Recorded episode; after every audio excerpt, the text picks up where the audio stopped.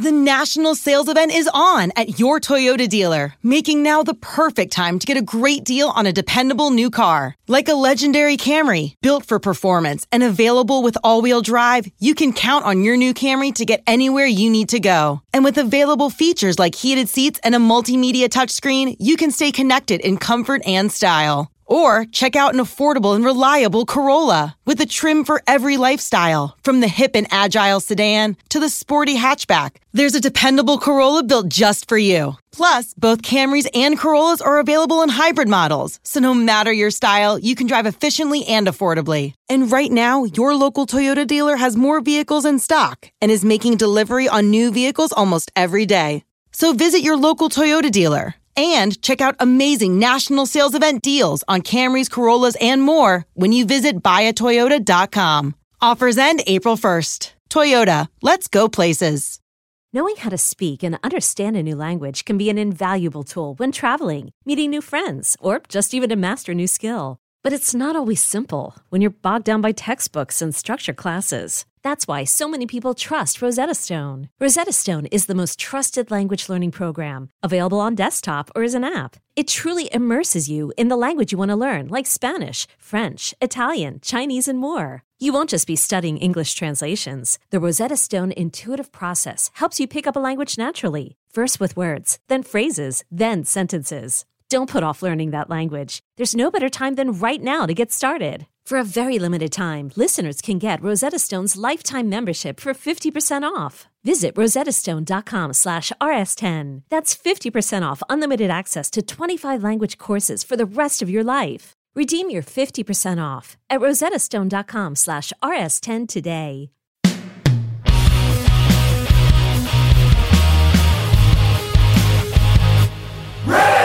Hello, kids. This is Risk, the show where people tell true stories they never thought they'd dare to share. I'm Kevin Allison, and every Thursday we release these special episodes where we look back at content from our earlier years, sometimes single stories, sometimes whole episodes. Keep in mind that years ago people might have worded things differently than they would today. As always, the title of the whole series, Risk, is itself a content warning. This week, an episode we first released the day before Halloween in 2017. Just a heads up, there's an incident of animal abuse described in the very last story by Erika Steigerwald. So without further ado, here is Scary Stories 9.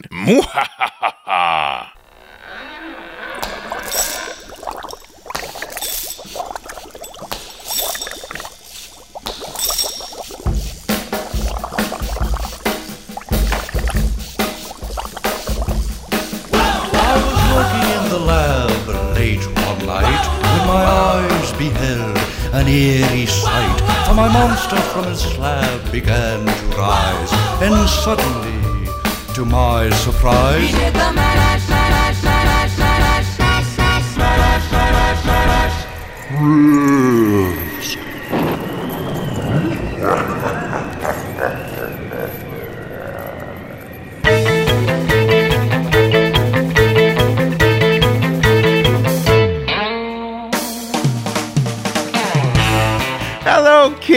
This is Risk, the show where people tell true stories they never thought they'd dare to share.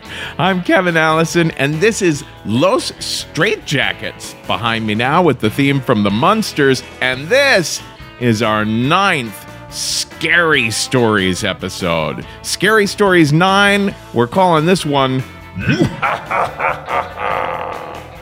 That's right, it's the end of October when we like to feature our scariest stories we've heard in a while. But you know what would be horrifying for me? You know what would terrify the shit out of me? Would be if you forgot that we accept your pitches for scary stories all year round. You can always pitch us a scary story any time of year if you go to risk-show.com slash submissions. Now, this is a perfect example, this episode today, of five stories that are scary in five very different ways.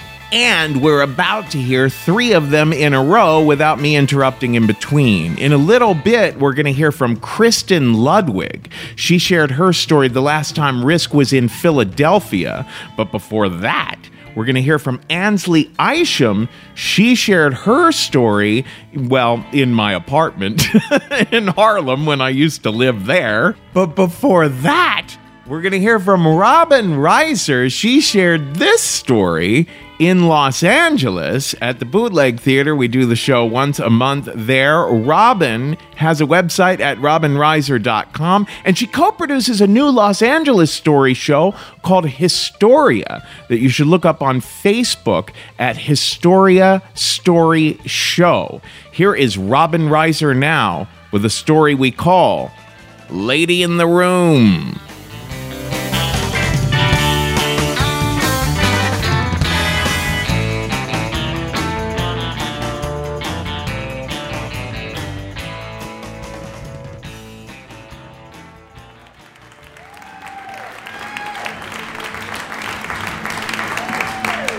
Everybody. My story took place in the summer before my junior year of college, and my parents had just moved to a brand new house in Tarrytown, New York. I don't know if you guys know Tarrytown, New York. It's where Sleepy Hollow is. So we moved into this really cool mid century sort of Frank Lloyd Wright house. It had floor to ceiling windows and it was deep in the woods so that you had this beautiful view everywhere. And my room was the best room in the house because it was set way, way back in the woods. And when you entered, you could just see the tops of trees just all around you. And it was so peaceful and beautiful and far away from the rest of the house. And my parents moved in, left all their stuff on the ground, and just like went on vacation because they were so tired. So I got to come home and be in this new house all by myself for two weeks, and I was psyched. I mean, it was like this beautiful house all to myself. And I go into my room and I put my stuff down and I sit on my bed and I sort of like breathe in the quiet house. And I get this feeling right away like I'm not alone. But, you know, it's a new house, so I just like shake it off. It's not a big deal. I'm sure it's just weird house stuff. And I go about my day, but every time I would enter my room, I would get this feeling again, and it like grew. And I never saw a ghost or something. I never heard anything. I just felt this presence every time I went in my room. And I'm not, by the way, I'm not a person who had normally just gone around being like, "There's a presence." That, that was not me. Like I, this had never happened to me before. And every time I went in my room, it was like the feeling when you enter a room and there's a TV on in that room, but you don't hear the volume and you don't see the TV, but you can feel like the static electricity of the TV. It was like that. It was like a crackle, like an energy, and I could feel it in my room. And I started to get this impression in my head that it was this little older woman with white hair, and she was very confused. So every time I went in, this got more and more crystallized. So I went to bed that night, and I'm like lying in my bed, and I'm looking at the tops of the trees waving around that I was so looking forward to. And I just could not stay in that room with this lady there in the corner. Like, what are you doing? So I left and I stayed in my parents' room the rest of the time until they came home. And they got home and they were like, Why are you sleeping in our room? What's going on? And I was like, Well, I don't know how to tell you this, but this new house that you moved into, it's haunted.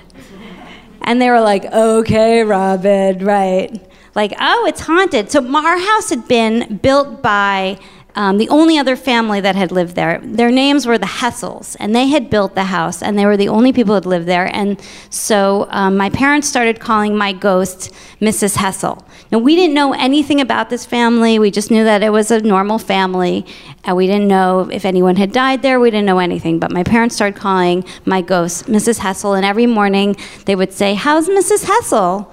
And just make fun of me for having uh, my own ghost in my room.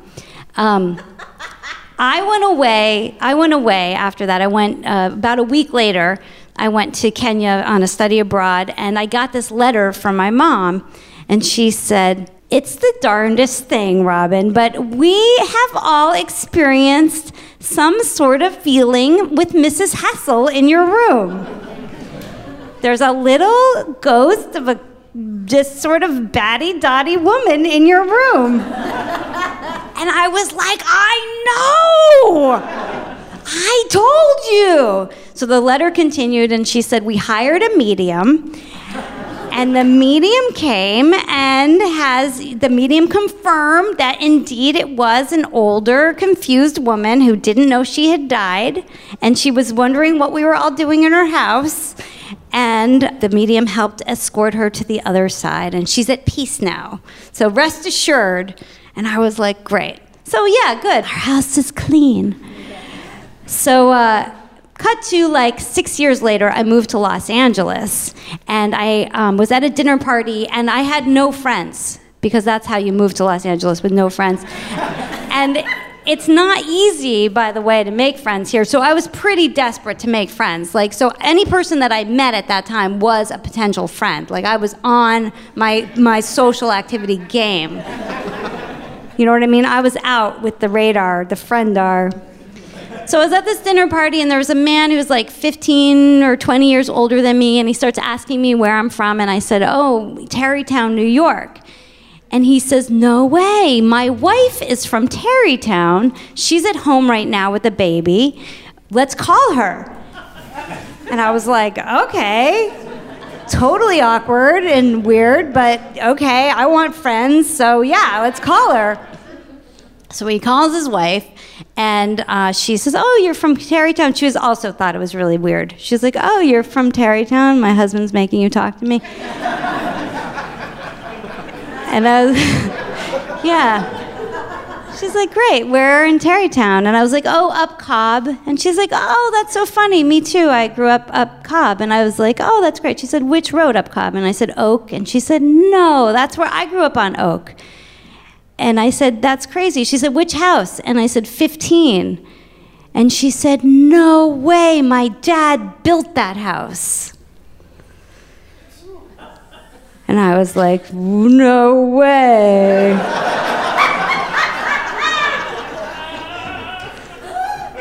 That's so crazy.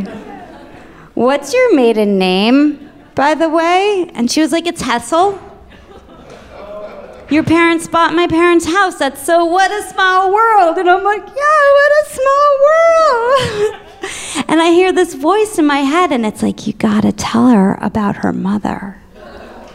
And I was like, fuck no, I'm not gonna tell her about her mother. I wanna make friends.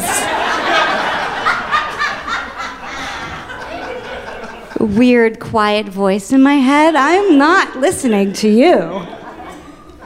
So we keep talking, and she's like, Which room is your room? And I'm like, Oh, it's the one in the back in the woods. And she's like, That was my room. Isn't it the best room in the house? And I was like, Yes, it's the best room. She's like, You know what's so funny is my mom loved that room.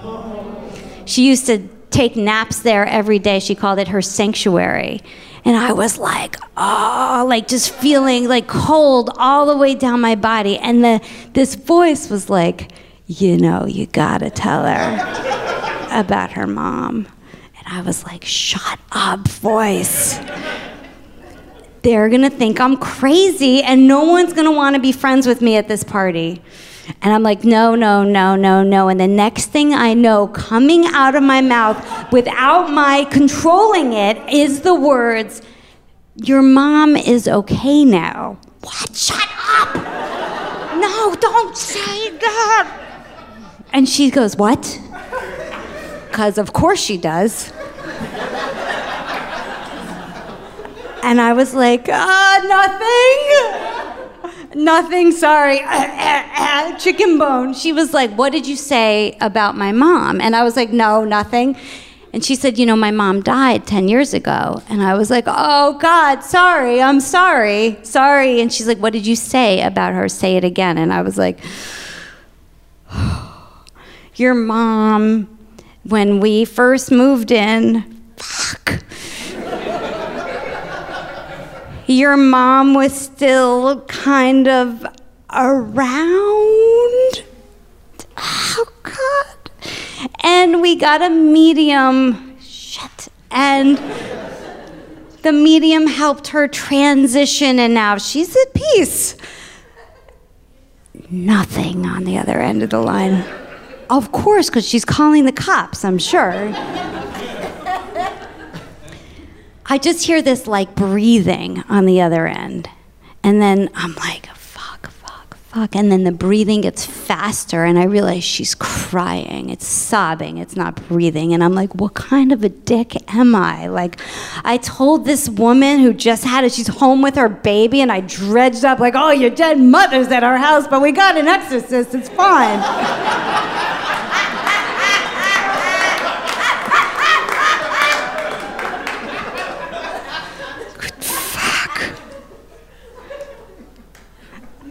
like, Robin, you're never gonna make any friends in Los Angeles. That's just, this is it. This is it. So I said, I'm, I'm so sorry. I'm so sorry. I shouldn't have told you that. I'm so sorry. I'm such an idiot. Please forgive me. I'm not crazy. I don't go around saying these things. And she was like, You don't understand. You don't understand. My mother died of Alzheimer's. And I have been worried for the last 10 years that she didn't know that she died. And you telling me that has resolved that for me. So thank you. Thank you for telling me that story. And I was like, oh, fuck, I might have made a friend.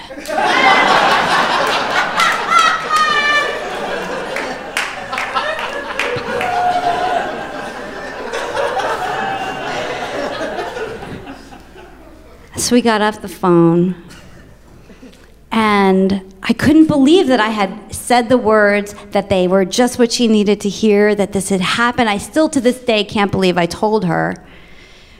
And that we had this like bond, you know. I, I do have to say that that couple never ever called me ever again. And I will also say that Mrs. Hessel was only the very first ghost of other ghosts that I have encountered since then. My house right now that I live in is haunted. Sorry, I'm just apologizing to my husband because he probably doesn't know that. but that is a story for another time. Thank you very much.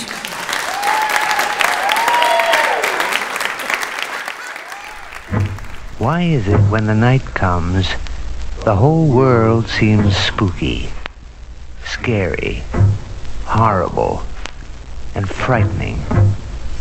Is it because it's dark? Or is it because there's something out there? If you want to find out, come with me. Do you know that sound? I don't. Is that someone coming, or...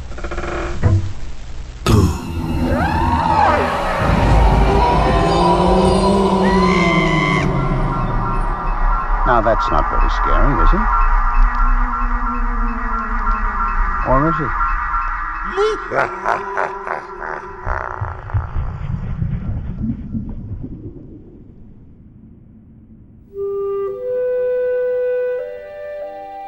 It was the summer I was 13 years old, living with my mom at the time in this small old house in the back of the woods in rural Tennessee.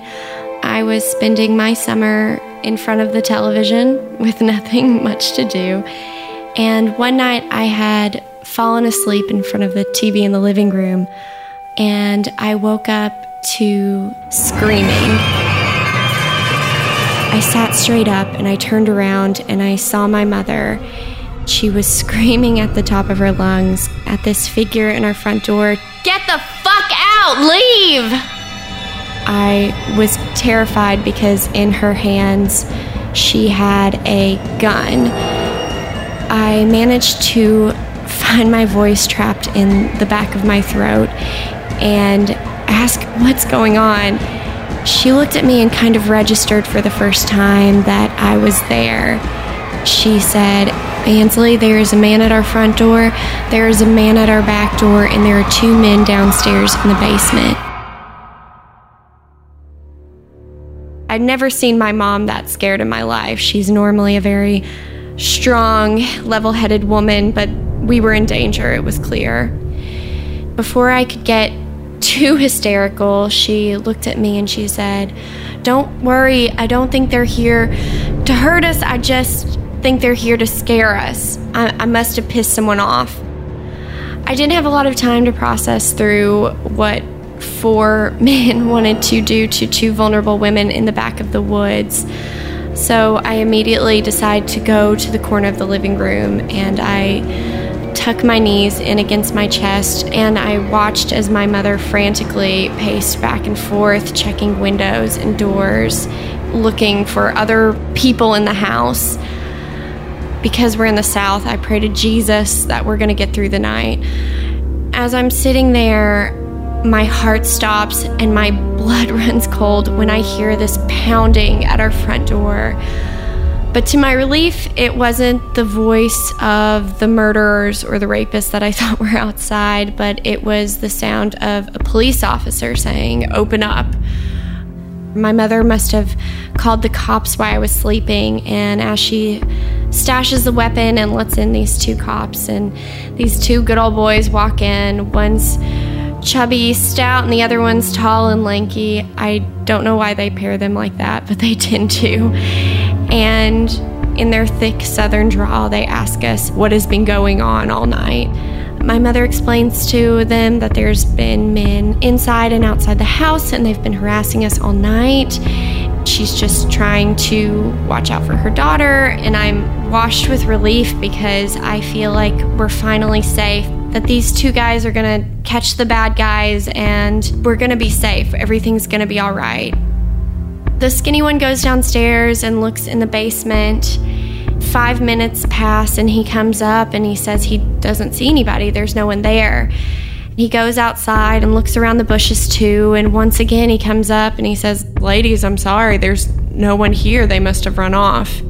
I couldn't imagine where these men were, and I didn't trust that they were fully gone, and I don't think my mom did either. So when the cops left, she quickly locked the front door and looked at me and said, I'm going to sit in the hallway with my back against the basement door so I can have a good view of the front and the back door. I need you to go keep lookout in my room. I do as she says, and I, I go to the back of the house and I look out her back window, and I'm just waiting to see anybody, to see these men who have been harassing us all night and kind of running through the possibilities of what happened here. It wasn't the first time that my mother had upset people, but this had escalated to something that felt dangerous and scary. I didn't know if we were going to make it through the night unscathed, and my heart stops at any movement I see in the bushes. Any sight or sound I saw outside was a possible threat to us.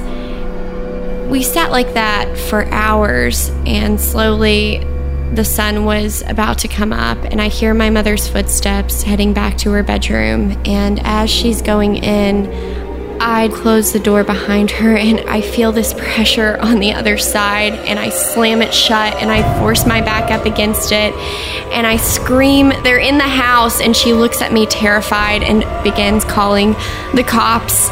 And as I have my back up against the door, a door that I've broken into a million times with a butter knife and knew how easily it was to get on the other side, I thought about how much danger we were really in.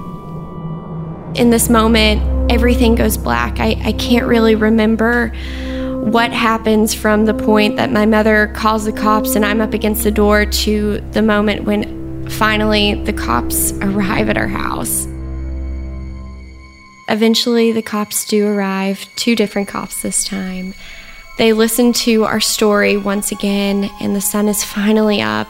We tell them that all night these men have been inside and outside of our house and they've been harassing us and wanting to either terrify us or hurt us. And as we're talking to the cops, I see them nodding and listening, but it didn't seem like they were really taking what my mother was saying very seriously. And as they're about to leave, one of the cops pulls me outside of earshot of my mother and looked at me and asked me a question I'll never forget. He goes, Now, is your mother on drugs? And I looked at him with such disdain and anger because these men were supposed to be here to save us and help us, and they were questioning us. This wasn't our fault. We were the victims here. I, of course, look at him and say, No, what's wrong with you? No. He nods his head and realizes he's upset me, and he goes, Okay. And they walk away and they get in their car and leave. After the cops leave, it's around nine o'clock in the morning. My mother and I are both recovering from the night before. She cracks open a Smirnoff ice and heads to the back porch to sit, and I am watching her, and she's staring out at the woods, and she's starting to look concerned, and she calls me over and she goes, Can you come here? Can you see this? And I'm looking and I'm searching for something and I say, What? No, I, I don't see anything. And, and then she's starting to get a little exasperated. She is pointing to the trees and she's saying, Do you see those men in military uniforms rappelling from the trees? They're doing some kind of training. And I'm starting to get concerned because I can't see what she wants me to see. I'm saying, I'm sorry, Mom, I don't know. I don't see them there. The afternoon passes and she's still fixated on these men in the woods. But I go inside, and a few hours later, I hear gunshots and I run outside because they're coming from the backyard and I see my mother there with a gun in her hands and she's screaming at the woods again and I run up to her and I'm yelling, "Mom, mom, what's going on? What's the matter?" and she's pointing at the woods and she's saying, You don't see that? There are kids in Halloween costumes waving leaves at me. They're making fun of me. And I'm like, Mom, there's no one there. There's no one here. And in that moment, it washes over me that, dear God, my mother is having a mental breakdown, and that the last 24 hours was probably not reality, but part of this delusion, and that I am the only one there to take care of her. My suspicions are completely validated when the sun is going down and my mother begins to go into the same pattern of behavior from the night before. There's men at the door, she's calling the cops, and this continues like clockwork every time the sun goes down for the entirety of that summer. To the point where I'm exhausted and drained and so tired of having to take care of my mother and go into these delusions with her that one night, as the sun is going down, I am so angry. I bust open the front door and I run out into the yard, and I can see her face as she's terrified for me. And I just stretch out my arms and I yell, There's no one fucking here. You're fucking insane. In that moment, I give up. I don't have the energy to fight my mother's demons with her, and I begin to resent my mother for forcing me to be an adult and take care of her when I wasn't ready and I still needed her to take care and be an adult for me. Since that point, I kept thinking back to what the cop asked me and kind of put the pieces together. What my mother was battling wasn't men outside, but her addiction to crack and meth and kind of an assortment of narcotics, it really took a toll on her mental capacity and her ability to take care of me. And I had to learn how to take care of myself. Years later, after processing through that summer, I was able to kind of understand how deeply I went into the delusion with my mother and how I was able to see that figure in our front door and feel that pressure on the other side as I'm trying to shut her bedroom door. And how powerful the mind truly is when it's under an intense amount of terror and anxiety. Over the years, I've struggled with my own coping with how difficult life can be and my own reliance on addiction. And through that, I was able to forgive my mother and see her as not this monster who wrecked my life, but this person who was clearly struggling with her own demons and finding ways to numb how difficult life can be. In recent years, she's gotten better and she's tried her damnedest to be there for me, and I've been able to see her as more of a person with flaws and someone that is worthy of forgiveness and empathy. And I've more of an understanding of how hard life can be. And through that, I see her as someone who is worthy of love and forgiveness and empathy, just as we all are.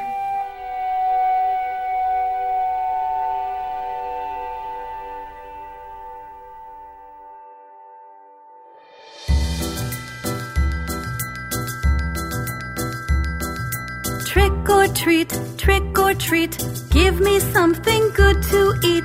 I got a candy bar. I got a popcorn ball. I got a quarter. I got a rock. Trick or treat, trick or treat, give me something sweet to eat. I got five pieces of candy. Hey, I got a package of gum. I got a rock. I got three cookies. I got a chocolate bar. I got a fudge bar. I got a pack of gum. I got a rock.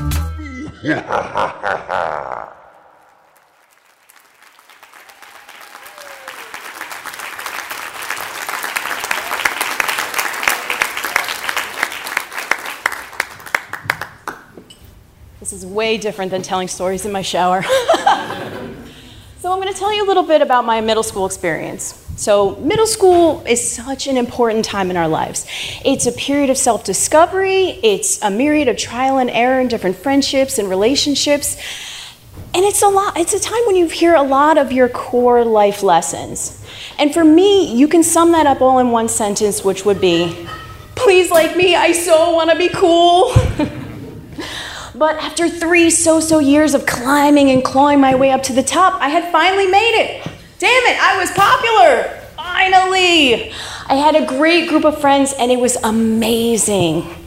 Now, one of the commonalities that all the in crowd had shared at our school was that we all had an in with the hall monitors. Actually, let me rephrase. We all had an in with one of our hall monitors. See, our hall monitors were the end all be all of hall monitor rules and regulations and authority, and they like really took that seriously. They were the epitome of the abuse of power. And as a matter of fact, back in the day, we had a name for them, and it was assholes. So, but they were all like that except for one. And that one was Mr. Francois.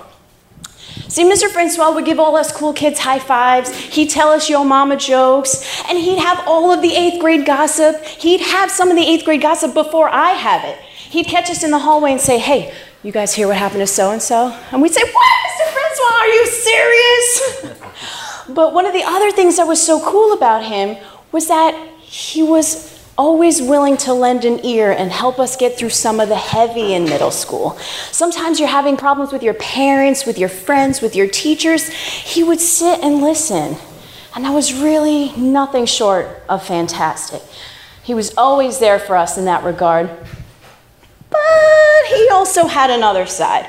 And that other side quickly became our favorite side because Mr. Francois had subscribed to the don't get caught methodology of hall monitoring. So if we were wandering the halls without a pass, or were skipping out on math class, or maybe smoking in the bathroom, he'd kindly turn the other way. and he was definitely cool to have around in that regard. Now, one afternoon in May, toward the eighth, end of my eighth grade year, bunch of us are hanging out after school in the auditorium. And my dad was a computer networking guy for the district, so it wouldn't be unheard of for me to hang out for an hour or so until he finished doing what he had to do.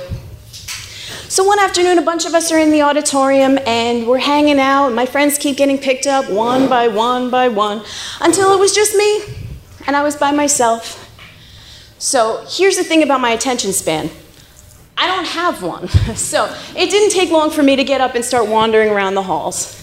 Now, our auditorium led out into the middle of the longest hallway of the entire school. It's 20 miles this way, 20 miles that way. And I start heading off to the left to go toward the cafeteria.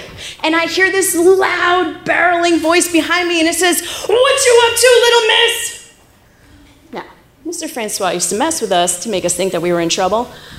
So I knew damn well it was him behind me, and I said, What's up, Mr. Francois? And he starts laughing and he says, Where are you off to? And I said, I'm going to the cafeteria to go get a drink. And he says, Hold up, hold up. I'm gonna hook you up. So I'm thinking, well, I don't have to spend a dollar twenty-five on my Fruitopia. I just won the day. but here's where my attention span perks up again. Because Mr. Francois is all the way on the other freaking side of the building. And he walks in these slow, steady strides, like clearly indicating that he does not give a shit how long it takes him to get anywhere. So I'm standing around, and it's finally my fidgets get the best of me, and I start heading off to the cafeteria. And he says, Where are you going? I said, Uh, cafeteria? And he says, No, no, no, no, no.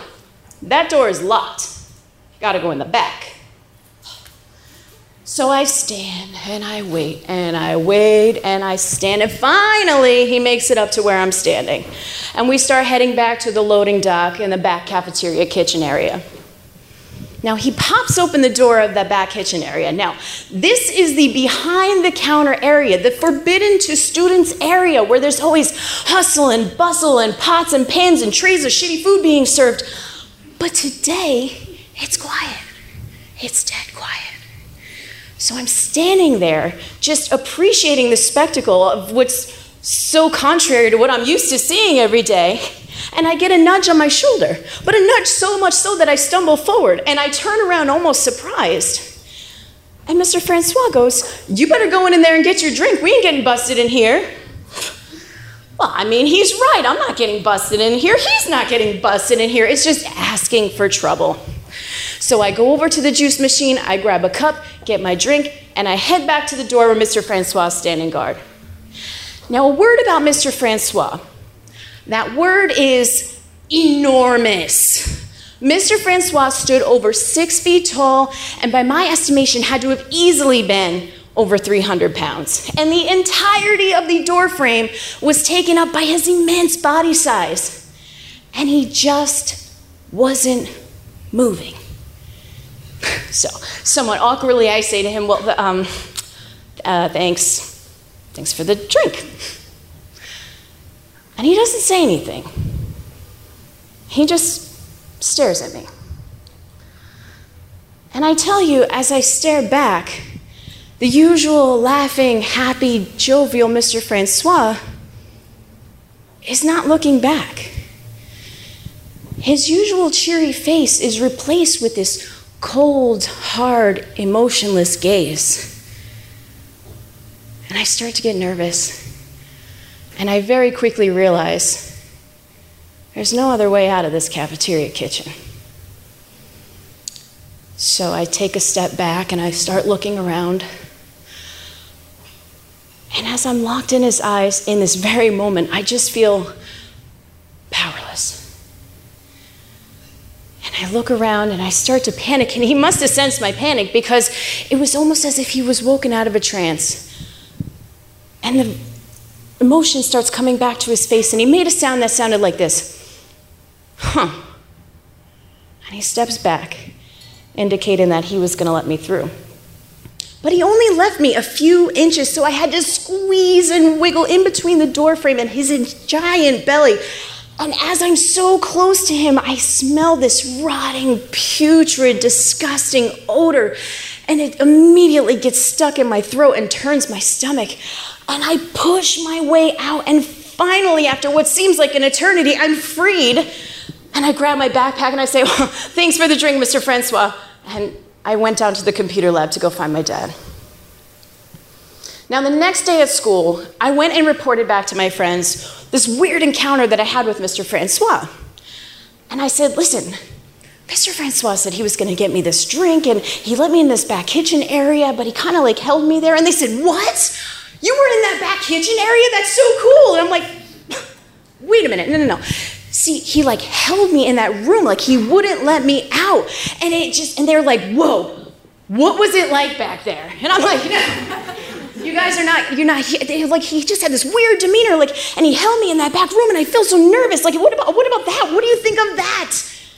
And they didn't even regard it. They said, dude, that's Mr. Francois. What is Mr. Francois gonna do to you? And I'm, start thinking about it, and I'm like, yeah, you know what, you're right. It's Mr. Francois. He's probably being a weirdo like he always is. You know, maybe, maybe he was having a bad day. Maybe he was having an off day. Maybe he was a big freaking guy and had to walk all the way down that hallway.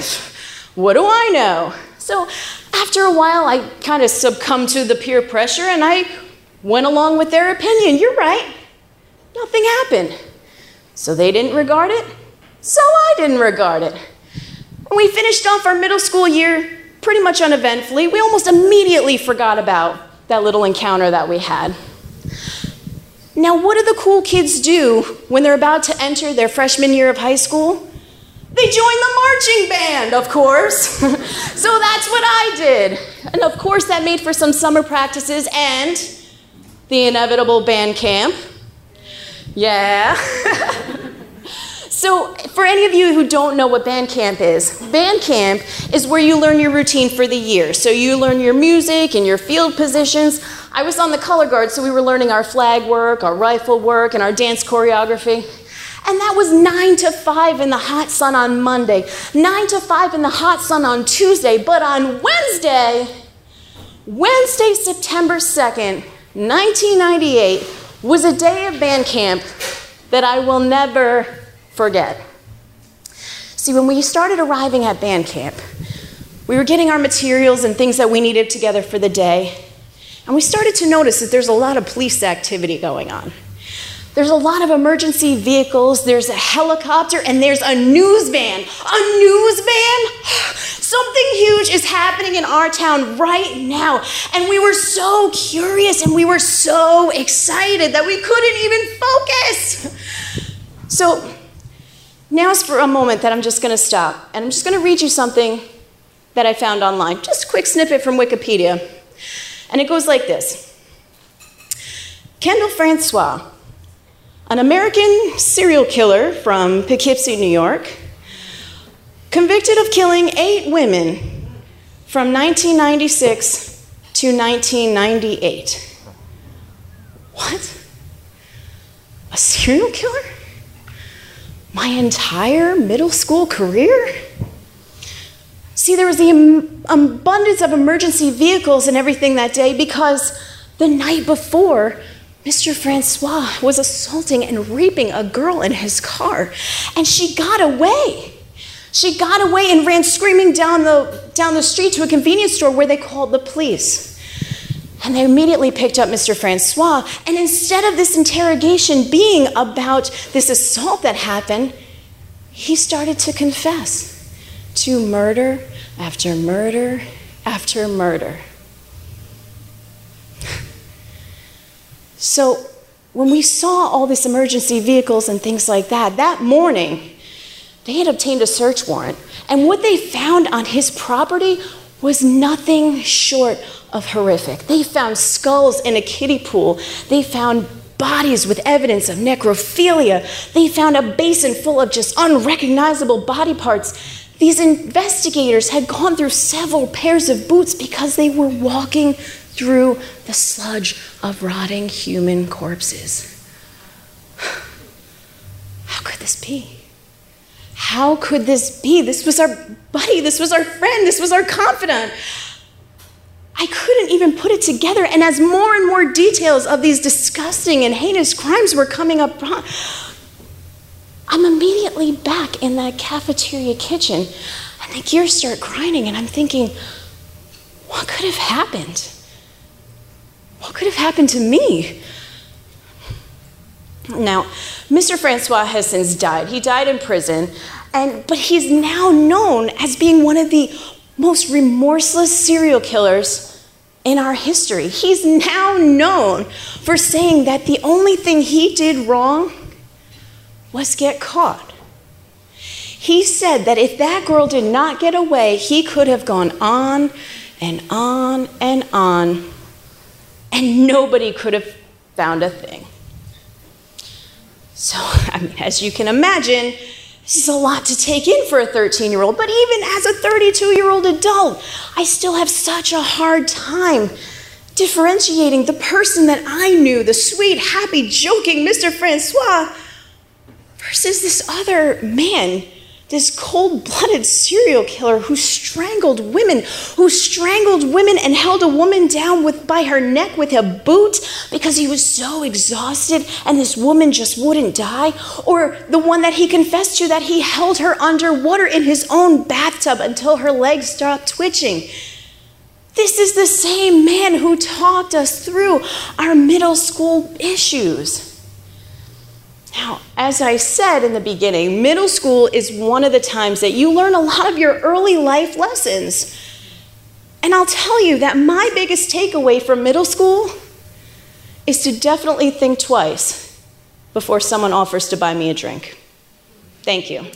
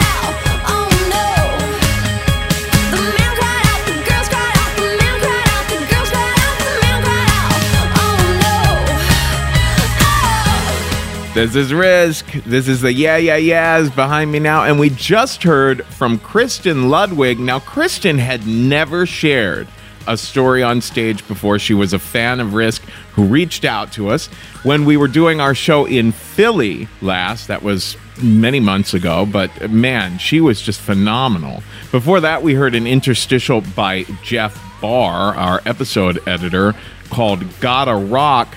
I think someone should investigate.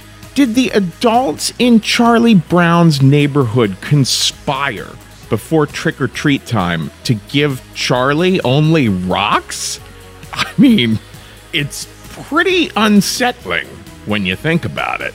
Now, before that, we heard from another newcomer, Ansley Isham. She told that remarkable story, she and her mother thinking they were under siege in their house. And there was some great sound design and music work done on that particular radio story by our editor, John LaSala. Great work from John. Before that, we heard an interstitial from JJ Evans, who's a fan of the show. Remember, if you're ever interested in doing these audio interstitials, these sound collages, or little risk theme songs, you can always write to me at kevin at risk-show.com. Now we're going to jump right back into it. In a little bit, we're going to hear from Erika Steigerwald. Man, eh, eh, she flew to me to record this story you're going to hear in a little bit. Uh, I, I said, Well, we could do it over Skype. She said, No, no, no, no. I want to be there with you in your room and really recording it face to face. So she flew to me. I was so amazed. But before Erika, we're going to hear something really rather special. We've only done this twice before in the history of Risk. This is a story that was recorded live at a Risk show at Littlefield in Brooklyn in front of an audience. but we added music and sound design. So you will hear the audience and the music and the sound design.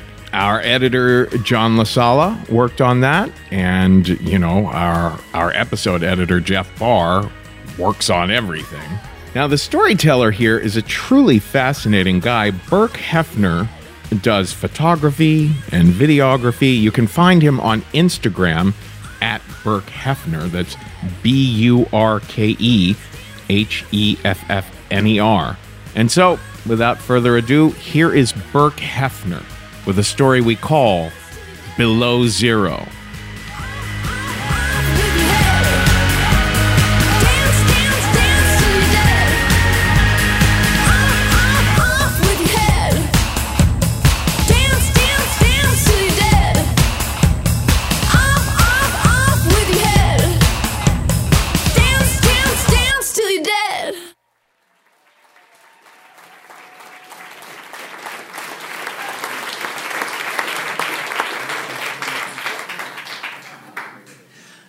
Mushers will sometimes mix, they'll breed their huskies with wolves because a husky that has a little bit of wolf in it makes a really, really strong sled dog.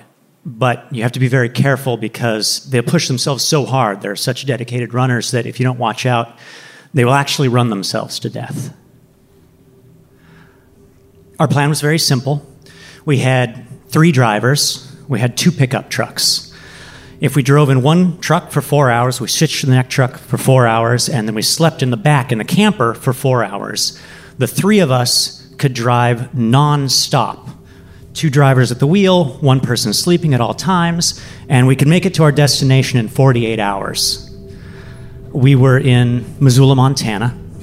Our destination was 2,500 miles north in Alaska, and we left on the evening of January 7th. It was the dead of winter.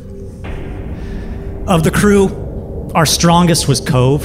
He was a real Alaskan. He was born and bred, raised there his whole life. He lived in a little village called North Pole that was just outside of Fairbanks, Alaska. Drove a big old Dodge truck, you know, V8 four wheel drive. Uh, He was definitely our strongest. And if it could break, Cove could fix it. I fell somewhere in the middle. I spent a lot of my life in Alaska, but the past several years I'd been in Montana in the lower 48, so I'd kind of gotten soft. You know, I used to be a firefighter, but now like my winter gear, it wasn't Alaska gear anymore. My winter gear was was like an evening of sledding, you know? And third was Mark, skinnier and paler than I am.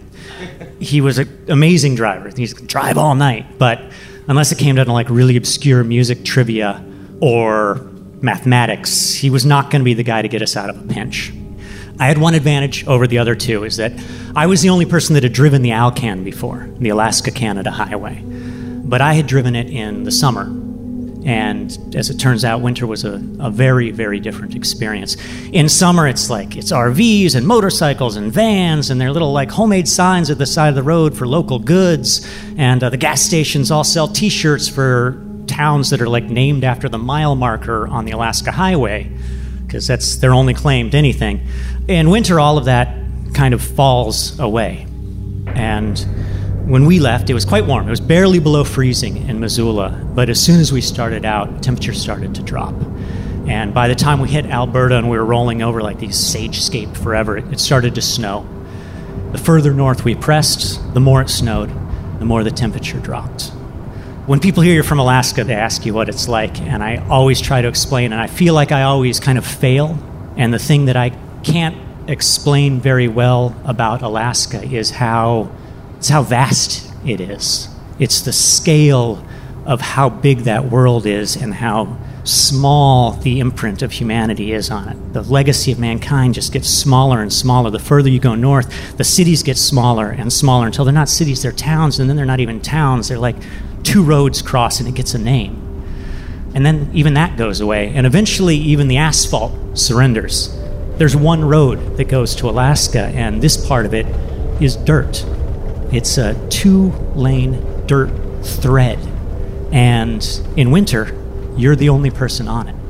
And beyond it is the Northern Rockies. It's 80 million years old, and it's the backbone of the continent. And if you get far enough into it, it's like you can almost feel what that timeline means. And it's humbling and it's awesome and it's terrifically isolating. I really like that loneliness. I, I waste so much of my life like worrying about like what I'm gonna do and what I mean and what I'm gonna accomplish. When you get out there, all of that just kind of falls away. Actually, it's so lonely up there, they say that uh, you're required by law to pick up hitchhikers in northern Canada. The other thing that changes between summer driving and winter driving is that the daylight goes away. Summer, it's like open to midnight, the sun's up at six in the morning. By winter, the gas stations that we were finding were they were opening at maybe 11, and they were closing at sunset, which is 3:30 in the afternoon. Every mile that we pressed north, it just got colder. We stopped at a mini mart in Watson Lake and we tried to do a little bit of repair. And I had to take my gloves off to do it, and I was trying to thread this really small nut. Within a couple of minutes, my knuckles seized up. It was too cold for me to actually close my hands anymore, and I couldn't actually feel whether the nut and the bolt were even in my hands. I had no sensation in it. The last radio report we'd heard had said that the temperature had dropped to minus 43 degrees. Adding the wind chill into it, that drive was about negative 75 degrees. When you stepped from the truck, the wind would rip the heat from your body. About two days into the trip, we reached a gas station early in the morning, and this gas station didn't open until noon, which would mean we'd lose four hours if we just waited around for it to open up. But we decided to press on. We charged up another 100 miles or something. There was another dot on the map. We pressed on, and a couple of hours later, we came to the next gas station. This gas station was also closed, but it was not closed for the night. This gas station was closed for the season. Our choice was to turn around, to try and go back to the gas station that we had left earlier. If we could reach it after dark, it'd be closed. So we'd have to spend the night there in the parking lot. And we'd have to spend the night there with the engines running. If we let the engines get cold, they would never start again. And our other choice was to press on to Phoenix River. And I was pretty sure that I remembered Phoenix River having a gas station. Cove and Mark had never driven it, so they had no voice in it. The decision was mine, and I decided that we should press on. And we drove for another hour or two of daylight, and the sun went down, and we drove into the night, and it got colder. Our gas rocked down, quarter, eighth of a tank. I had a Chevy S10, you know, on a like two wheel drive with the big boxy camper on it. But it was one of those ones where the gas gauge kind of rocks with the gas in the tank. And it got to the point when we go around a turn, the needle would rock all the way down until it was resting on the pin below empty. And you just watch it until you straightened out again and it would creep back up. And we stopped and we took our spare gas cans out and we poured our spare gas into the tanks and we kept going. Around every bend, you were just like waiting for some sign of Phoenix River. And it seemed like forever, but that sign came. We were coming around a bend and there was a little sign and there was a little turnout at the side of the road and there was a couple of picnic benches buried in snow. And then the road curved away and that was the end of Phoenix River. There was no town, there was no intersection, there was no gas station because Phoenix River was a campground. There wasn't even a shed to shelter in at Phoenix River, it was a dot at the side of the road. We pulled the trucks over. We had two trucks on empty. There was no chance of reaching a next town, wherever that might have been. It was pitch black, Alaska night black, no moon, no oncoming headlights. It was so cold that even the semi trucks had given up the road hours and hours ago. The whole drive at that point had been like this. The game was like, were we going to make it? We're going to make it to Phoenix River. Would it be around the bend? Would the gas hold out? And when we pulled over and I stepped out of the car and out of like this little heated bubble, it was the first time that I actually asked what not making it means there'd be no starting a fire. I mean, over the berm of the road, it was six feet of snow covering everything. I remember thinking if we tore the foam and the rubber out of the seats, I wonder if we could get them to burn. We decided at that point the only thing left to do was to siphon the gas out of the big truck. We'd pour it all into my little truck that got better mileage. The three of us could try and pile in there. We'd take the empty gas cans, we'd try and press ahead, reach a gas station, fuel up, fill up the tanks, and come back for the Dodge. I went back to wake up Mark. It was his sleeping shift. He was in the little camper in the back. I opened the door. We had two sleeping bags and a couple of wool blankets, and he'd pulled all of them over and completely, his face and everything, and he just let a, a little teeny breathe hole. His breath was rising out of this little hole. His white breath rose up, and it got about halfway between the top and the bottom of the camper, and it flattened out. And there was just this white undulating blanket of breath floating in the middle of the camper. And when I opened the door, the breath poured out of the truck and down the bumper. And he woke up shaking wildly and started pulling on his winter clothes. And Cove and I went and we got the plastic tube and we started shoving the tube down into the Dodge to siphon the gas out. And we were taking turns sucking the gas up through the tube to get it started. When gasoline hits your mouth at any time, it's bad. When gasoline that is 43 degrees below zero hits your mouth, it is a searing, burning pain. It's taking layers of flesh off of the inside of your mouth. And we'd fill our mouths with gasoline and we'd spit and we'd hold the little tube over the gas cans and it would start to gurgle and then the gas would flow back into the tank. We couldn't get a seal. There wasn't enough gas in the tank to get a clean seal, so we had to try again and again. And we're taking turns filling our mouths with this gasoline, and I'm starting to process what it means to be at the side of the road in Canada. And the law about picking up hitchhikers is because if you're at the side of the road in the middle of the night in Canada, something is really wrong. This is a place where people die for making really small mistakes, for overestimating themselves, for underestimating the world that they're inside. I was watching Cove suck searing, freezing gasoline in his mouth and retching and hacking and pouring the tank and sucking it again. Mark finally came out from the back of the truck, and his winter gear is worse than mine. And he just stood there shaking silently and watching us because there was nothing else that he could do. And the fear that I'd been hiding really, really well transitioned into just an awareness of responsibility because I was the one who put us there. We could have stayed at the gas station for three hours and fueled up. And I should add that this 48 hour goal meant nothing. It was a number that we'd picked because we wanted to get there as fast as we could. We'd no reason to keep pressing on. I'm watching one of my friends gag as he's burning the flesh off the inside of mouth and the other one shaking. And I look up and at what must be the horizon that I can't see because it's pitch black, I think I see a little glow, and then that little glow disappears. And then a few moments later, it comes back again, but it's a little bit, just a little bit bigger. In true dark, where there are no oncoming headlamps and there are no streetlights in all the way dark, dark, in a snowstorm, headlights will illuminate all of that snow in front of them. Way before you see the headlights, you see this orb of light. Someone was coming. It would get bigger and it would disappear into some valley and it would come up again brighter than it was before. And it was getting brighter and brighter. And it, was a semi. First of all, no one else would be on the road. But also, it was so bright by the time it got to us. And it finally comes wheeling around the bend. It's like angels aglow are fucking coming to save us and we're waving our empty gas cans and we're like in this elated moment and it's finally pulling up to us and it rolls right past.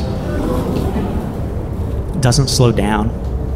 It's sauce. There's nothing else to see but us with our gas cans at the side of the road. I had stayed very calm. I was very scared but i had stayed very calm and a lot of that is that i was kind of leaning on cove's competence, knowing that he would figure out something that would get us through, I think, in the same way that Mark was leaning on mine. when that truck rolled past us, Cove lost it. He started screaming and yelling, and he had his gas cans in hand. He started chasing after the semi truck into the darkness that he could not possibly catch. I mean, it was going 35 miles an hour in the middle of a snowstorm, but still, there was no hope. And if it ignored us at the front of the road, there's no way it's going to see us in our rearview mirror because, you know, the semis kick up this huge cloud of turbulence and snow behind it. And he just started running and screaming into this cloud. I didn't know what to do, so I started chasing after him. After a few hundred yards, the truck disappeared. And Cove stopped running, and I caught up with him. And when the cloud settled, I could see another little glow. But this one wasn't moving, and it wasn't the truck. Phoenix River is, as the name would imply, built on a river. First, there's the campground, and then the road curves away following the bend of the river, and the river bends all the way around, and eventually it comes back almost to the same spot. And when it curves back around, there's the Phoenix River gas station. And the glow is its sign because it was open. That hundred yards that we ran brought the gas station into sight. I don't know how a husky with a little bit of wolf blood could run itself to death without just backing off a little. But I don't know why we didn't stop and wait for three hours to get gas in a station we knew was open. What I do know is that I have never felt more alive than I did walking up to that gas station.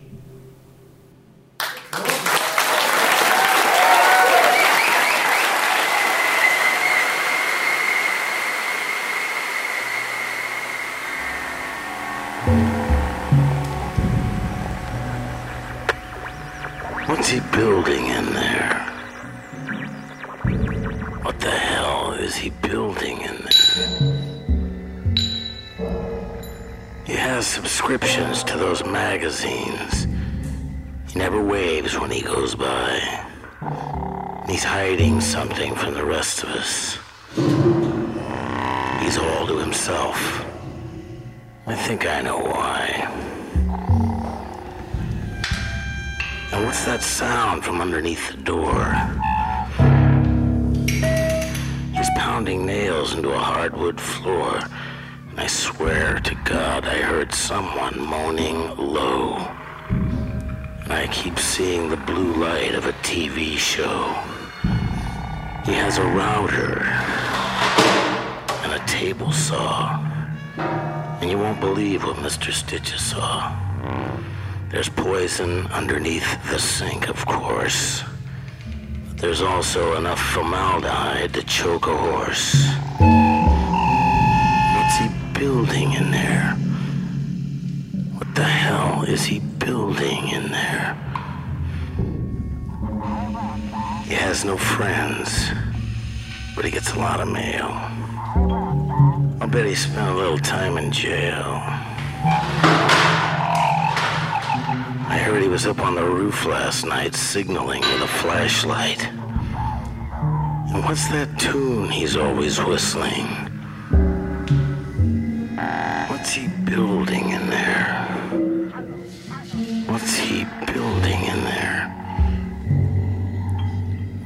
Right to know.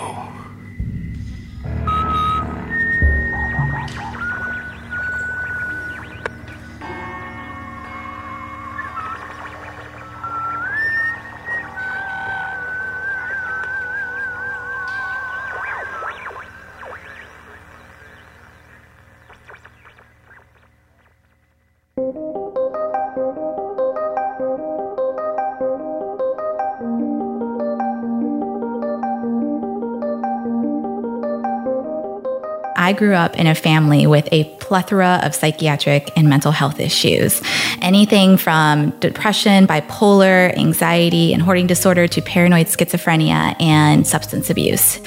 All that chaos and all those imbalances and illnesses were normal to me. In particular, my uncle stands out to me. He had paranoid schizophrenia. I remember him calling our house when I was in fourth grade and leaving this voicemail, and he was so angry. He's like, You fucking pussies, I'm gonna kill all of you. He was saying that because God told him to. You know, this is a guy that at Christmas time was like, I love you, you all so great. And it was just like a different person. I remember my dad sleeping downstairs with a baseball bat because, you know, they called the police and they weren't willing to help and we just didn't know what else to do. But I wasn't scared. Like there was this deep intuition inside me that was like, he's just sick and he just needs help. Sometimes, you know, it was uncomfortable. I remember one time being in middle school and my best friend Anna and I were walking down the sidewalk and I see him and I grab her and I said, Stop. We get behind this bush and I didn't want him to see me. I remember him walking and talking to somebody in full fledged conversation, his arms flailing. He had full eye contact with this person. The problem was there was nobody there. And I also remember another time reading the paper, he had burnt down a church because God told him to. I always felt so bad for my family members who could never fully get help. But when they did get help and when they did get better, it was through psychiatric intervention. So I saw that as the answer. So when I got into college and became a nurse, I was immediately drawn to psychiatric nursing. I remember walking into my first psych hospital in college, and I walked in with my friends, and it's this gray square sterile box of a room with fluorescent lighting. There's nothing anywhere anybody can hurt themselves with. And I see these people walking around with their faces down, mumbling to themselves. I see some people who are so depressed, they're just staring off into the wall. They can't even talk to anybody. And my friends look scared shitless. And I just remember standing there being like, cool. And I remember thinking to myself, I think this is what I'm gonna do. When I finally did graduate and got my first job, I remember going to work feeling confident. I felt comfortable. There was a familiarity to it that I could handle and it didn't scare me. I remember seeing patients in their worst and getting better because of psychiatric intervention. For example, one time I had this 70 year old man, and he was somebody's father. He's somebody's grandfather, and he is out of his mind. And he was known from going from zero to 100 like that. And one day he's like, Hey, miss. And I said, Yeah. And he's like, Come over here. I got something to show you. I'm like, All right.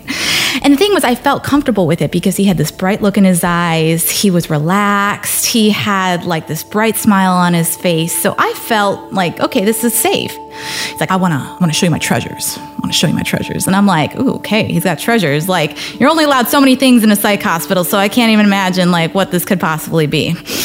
I'm like, all right, Thomas, you show me your treasures. So he's like, all right, all right, all right. So he unfolds this Kleenex, and in it are five of the rustiest, biggest nails you've ever seen. And I'm like, oh shit. Because that might not sound like a big deal to you, but when you're in a double locked psychiatric hospital, that's a big fucking deal. Somebody could get seriously hurt. So I asked him, I said, Thomas, can I please have those because they're not allowed on the unit and I just need to have them. His eyes turn from ecstatic to erratic. His smile turns to gritting teeth and he grabs both my wrists as hard as he can. And he's like, Bitch, if you fucking take my nails, I will cut your hands off. He is grabbing my hands so tight that they're turning white. I stay calm. I don't look him directly in the eye, but I say, Thomas, can you please let go of my hands? I need to go and I'll leave you alone. And he let me go and he's like, You fucking ass white cunt. So he, unfortunately, against his will, received a shot in his buttocks of a strong antipsychotic. Within 30 minutes, he was calm. And I was no longer the white cunt. I had another patient who, this is a woman with two master's degrees. I walked into her room to do her morning check. And when I walked into her room, I immediately get stopped like a Mack truck hit me. The smell in the room was so pungent that my eyes started to water. She had finger painted her entire wall, and the paint she had used was the menses from her period. And she looks at me with this bright smile. She's so pleasantly psychotic. And she's like, Isn't it beautiful? And I said, Oh, honey, it's something. Why don't you come with me? She comes with me covered in her own menses. We get her cleaned up, we get the room cleaned up, and I give her some crayons and a piece of paper. And I said, For the love of God, please use the crayons. and she did. And we were good for the rest of the week. But what was amazing is that with her taking her medications and going to therapy, in two weeks, she was able to have a conversation again with somebody, a lucid one then she was able to be discharged and live her life. And that was thanks to psychiatric intervention. So to me, whenever anybody was out of their mind, to me, there was always a solution.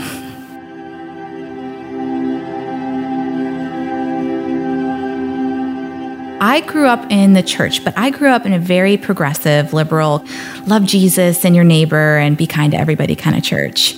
The person who brought us to this church was my mother. She was this petite, spiritual, spunky woman, but she's also very grounded, very skeptical of things, and always told us growing up always think for yourself and question everything. And so my mom one day sits me down. You know, I want to talk to you about something, and I just want you to know never, ever play with a Ouija board. And I kind of like roll my eyes and I'm like, Mom, it's a board game, please. She's like, Please, just don't do it. And of course, I still did it with my friends, and nothing like remarkable happened that I could think of. But it always stuck with me that my mom, who was a skeptic, would sit me down to specifically warn me don't play with a Ouija board.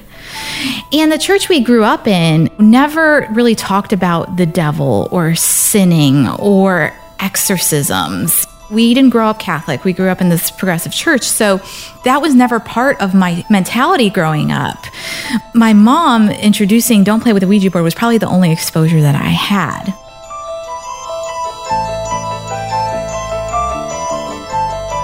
I kind of had this mentality of all of that was bullshit, essentially. And I remember being 16 and watching The Exorcist for the first time in my friend's basement after a basketball game. So we were sweaty, eating pizza, you know, being 16 year old girls, joking around.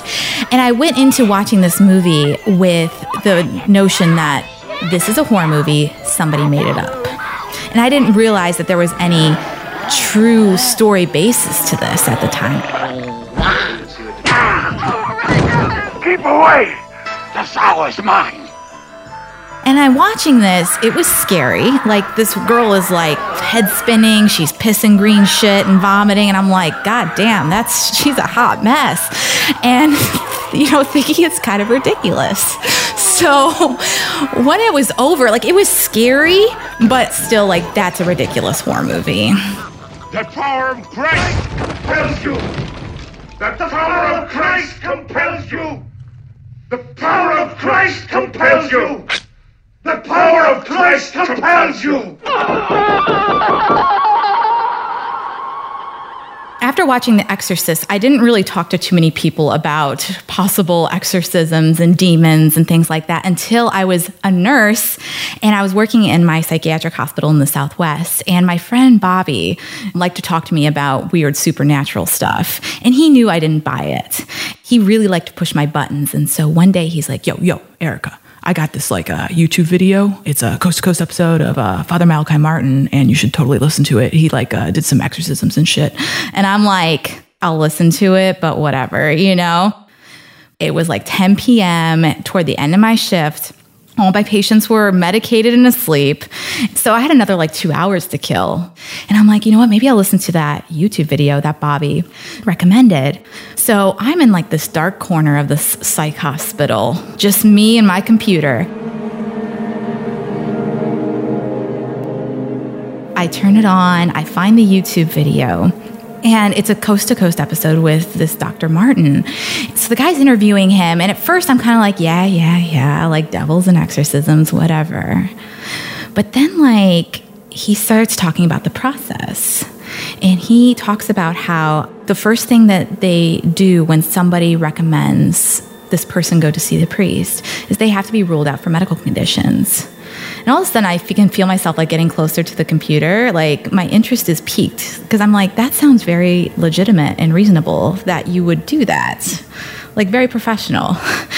So I'm listening to him talk about this process. Then he goes on to say that most of his referrals came from psychiatrists. And that's when my throat dropped into my stomach. Psychiatrists, to me, always had the answer if somebody was out of their mind. So the fact that these psychiatrists are coming to this priest means they don't have an answer. You must first of all satisfy yourself that there's nothing physical, no physical basis.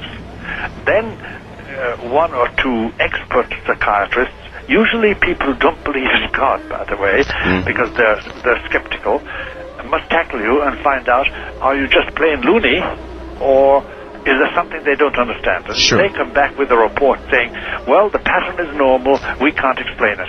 And then the church authorities generally say, okay, let's try exorcism. And in the first 20 minutes, believe you me, everybody at an exorcism knows whether it's genuine or not. It's quite clear. I am starting to get goosebumps. This is unfamiliar to me. And these are medically trained professionals, just like me, who are so desperate, so certain they can't help them, that they are seeking a priest of all things. My face is in front of the computer, like I am completely enthralled in this interview. And he gets to the part where he talks about what an actual exorcism is like. Now, the temperature of the room may change. There may be a horrible smell. There may not be a horrible smell. All those are incidental things. But at a certain moment, if it's really an exorcism, and if we are in the presence of a possessing spirit, demon, everybody in the room, they know there's something in the room that wants you dead. But dead, dead, dead. And uh, it's a horrible feeling knowing that unless something happens, you are going to die. Now. At this point, I am freaked the fuck out. so I flip the light switch on next to me and am like, okay, I think I've heard enough and turn it off. And at this point, there has been a screw that has been drilled into my psyche that maybe what you believed isn't the whole thing. Sometime later, I'm working as a day shift nurse in this psychiatric hospital.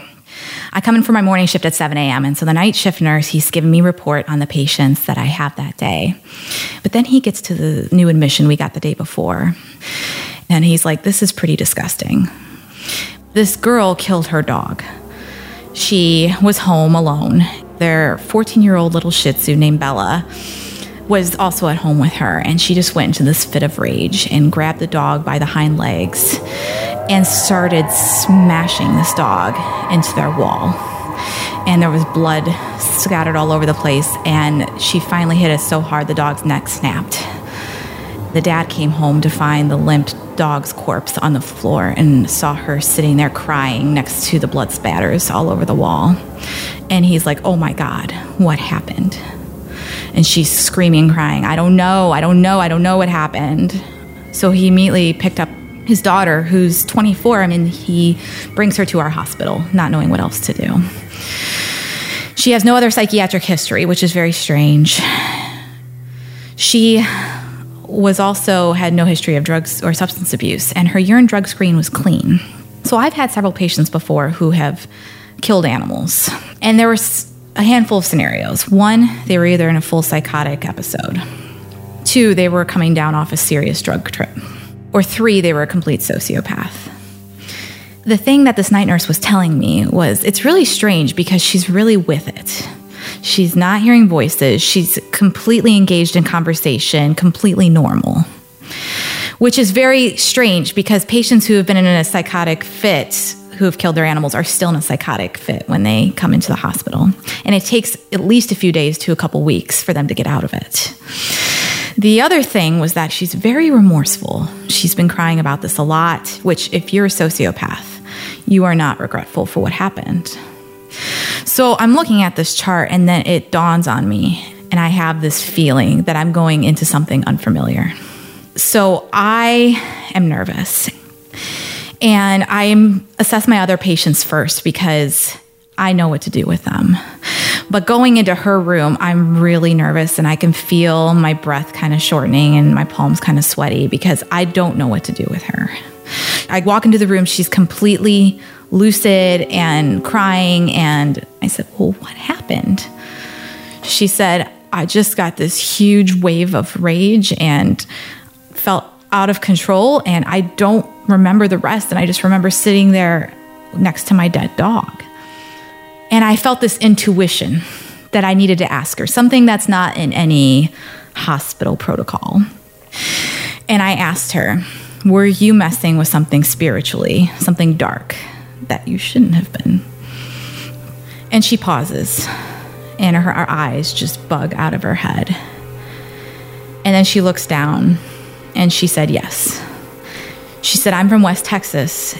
Voodoo and black magic are huge out there. And I got involved with a group of friends that were very much into witchcraft and spells. And that was a few years ago. But ever since I've moved, I feel like something's been following me. And I feel like yesterday it finally got me. And I said, okay, I'm a medical professional and I want you to do everything your doctors are going to tell you to do. But I'm about to tell you something that I've never told any other patient. And I'm going to ask that you don't tell anybody that I told you this. But I highly recommend you see a spiritual advisor or get a spiritual healer because I don't think this is something medication is going to help with. And she's like, Funny you mentioned that because my parents have already called a priest. They know me and they know I'm not a killer. And they know that I did the black magic. I said, Okay, well, we're all on the same page. And I wish you the best of luck. Months later, I'm now working as an evening shift nurse. So I'm working 3 p.m. to 11:30 p.m. and I'm going in for my shift and the day shift nurse is giving me a report. She's talking about how this woman is about 50 years old. She's Mexican, Spanish speaking only. This is her 10th admission this year to a psychiatric hospital. She's a frequent flyer, as we call them in the hospitals, where she's just constantly in and out and in and out of psychiatric hospitals. She has been acting very erratically since she got in there. She's already peed all over a couple of the chairs. She's not really engaging in conversation, but how erratic she's behaving is making me a little uncomfortable. There's just something different about her, and I'm a little scared. But I go into her room, and she had a single room. And as soon as I walk around the corner, I stop dead in my tracks. Her appearance is just terrifying. She has this long jet black hair that goes down to her hips, slouched over, looking up at me. Her hair is over her face, but there's a part where I can see one eye and it's staring right through me. Her eyes are what I can only describe as hollow and sunken in with these deep, deep dark circles. Her face is pretty much lifeless. There was no emotion to her face whatsoever. And I really have never seen anything like it. I just let her know Hi, Maria, my name's Erika, and I'm going to be your nurse today. She doesn't respond, she doesn't even move. I can't pinpoint it, but something is different about her. Every time over the next two weeks, I go to give her her meds. The hair in the back of my neck stands up when I'm about to enter her room. She'll put her hand out to take the medication. She puts it in her mouth and swallows it. Won't say anything, and that's all I can report. But one night, something different happened. When I go to her room this time, there's a temperature change. This room is cold compared to the rest of the hospital.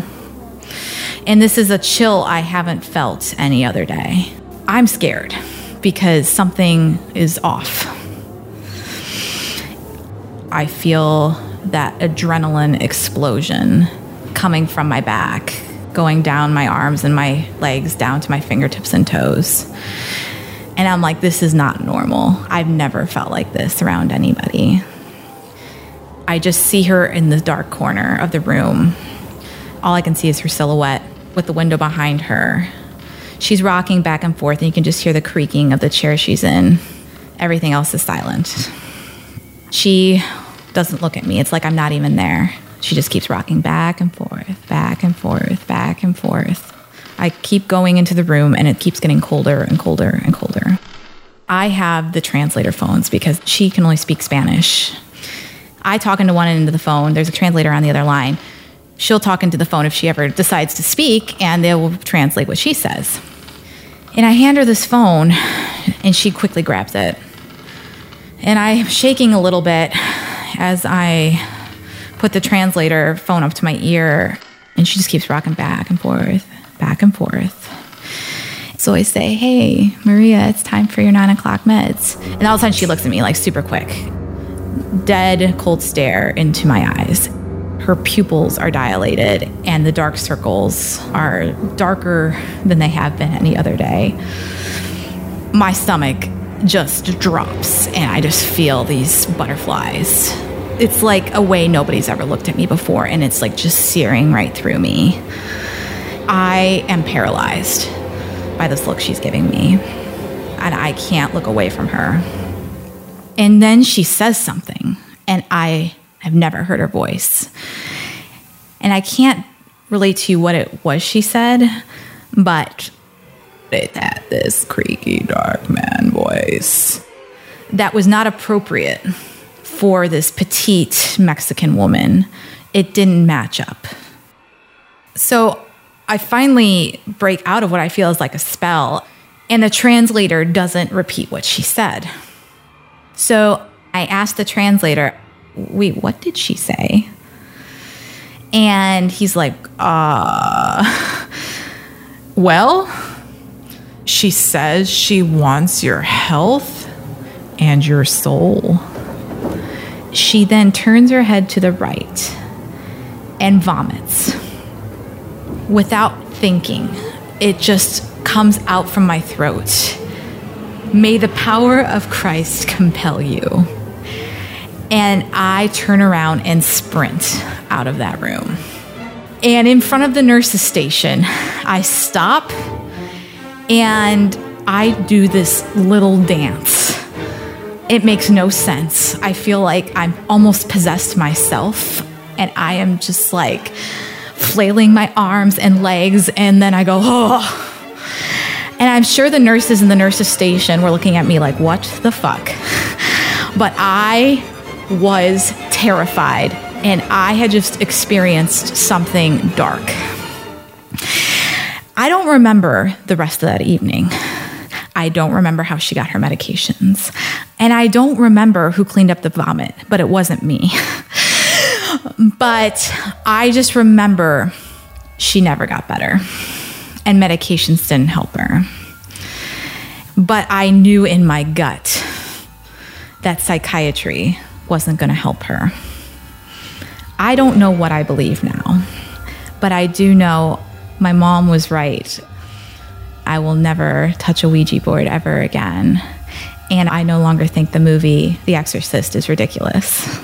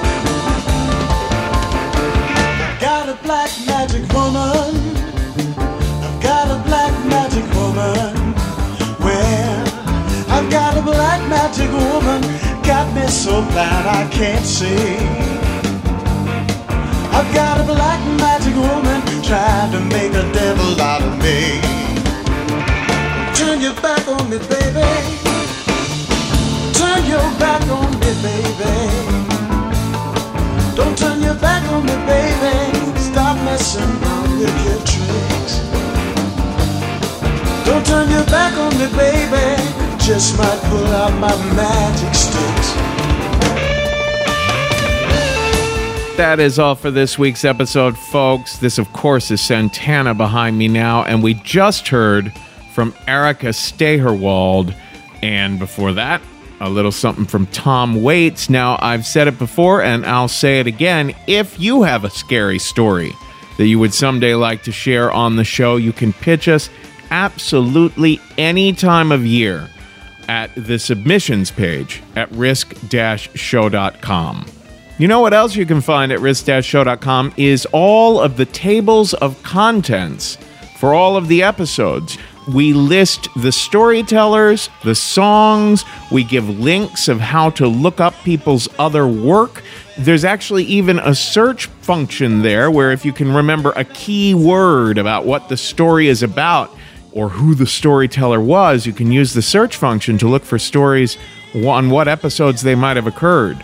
Yet another reason to go to risk-show.com is that we list where our live shows are happening next. But you know what? I'm going to help you out with that right here and now. I'm going to list where our next live shows are happening.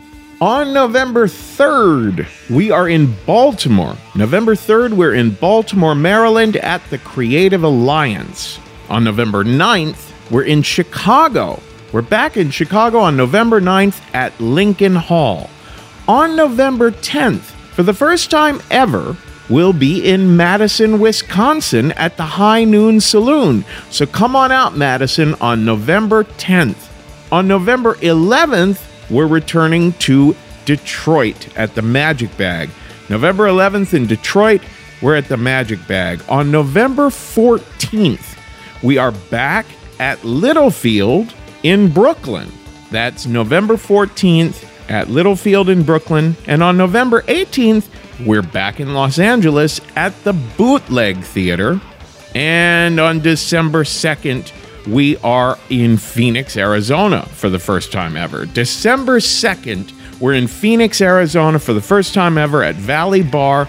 We're still taking pitches for that show, and the theme is jaw dropping. So go to risk-show.com slash submissions to pitch us your jaw-dropping stories, anyone in Phoenix, Arizona. Now, remember to go to iTunes and leave a comment. You know, uh, give us a good five star rating there. Check us out on Twitter and Facebook and Instagram at Risk Show. Be sure to check out our school where we teach storytelling and even do corporate workshops at thestorystudio.org. And, folks, today's the day. Take a risk.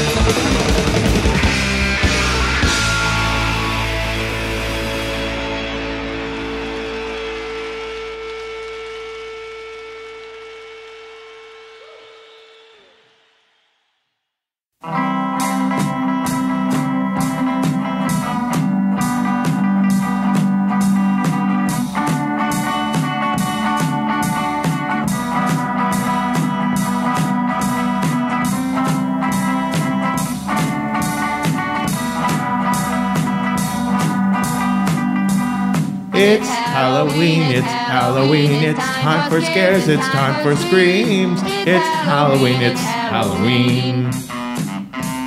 The ghosts will spook, the spooks will scare. Why, even Dracula will be there. It's time for games, it's time for fun. Not just for one, but for everyone. The jack o' lanterns are all lit up, and the dummies are made and stuff. But just looking, you will see it's that time of year again. It's Halloween, it's Halloween. All the kids are happy and gay. There doesn't seem to be a cloud in their way. And when it's over and they've had all their fun, they'll wish that Halloween had just begun.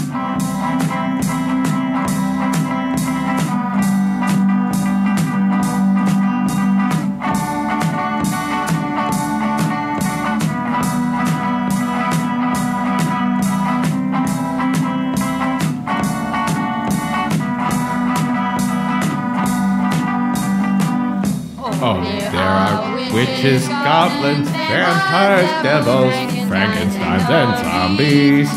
And there are tramps, Cinderellas, pirates, angels, and gypsies. So let's have lots of fun and give many cheers. For Halloween comes from but once a year. It's time for games, it's time for fun, not just for one, but for everyone. It's Halloween, it's Halloween, it's Halloween. It's Halloween. It's It- it's Halloween. Halloween.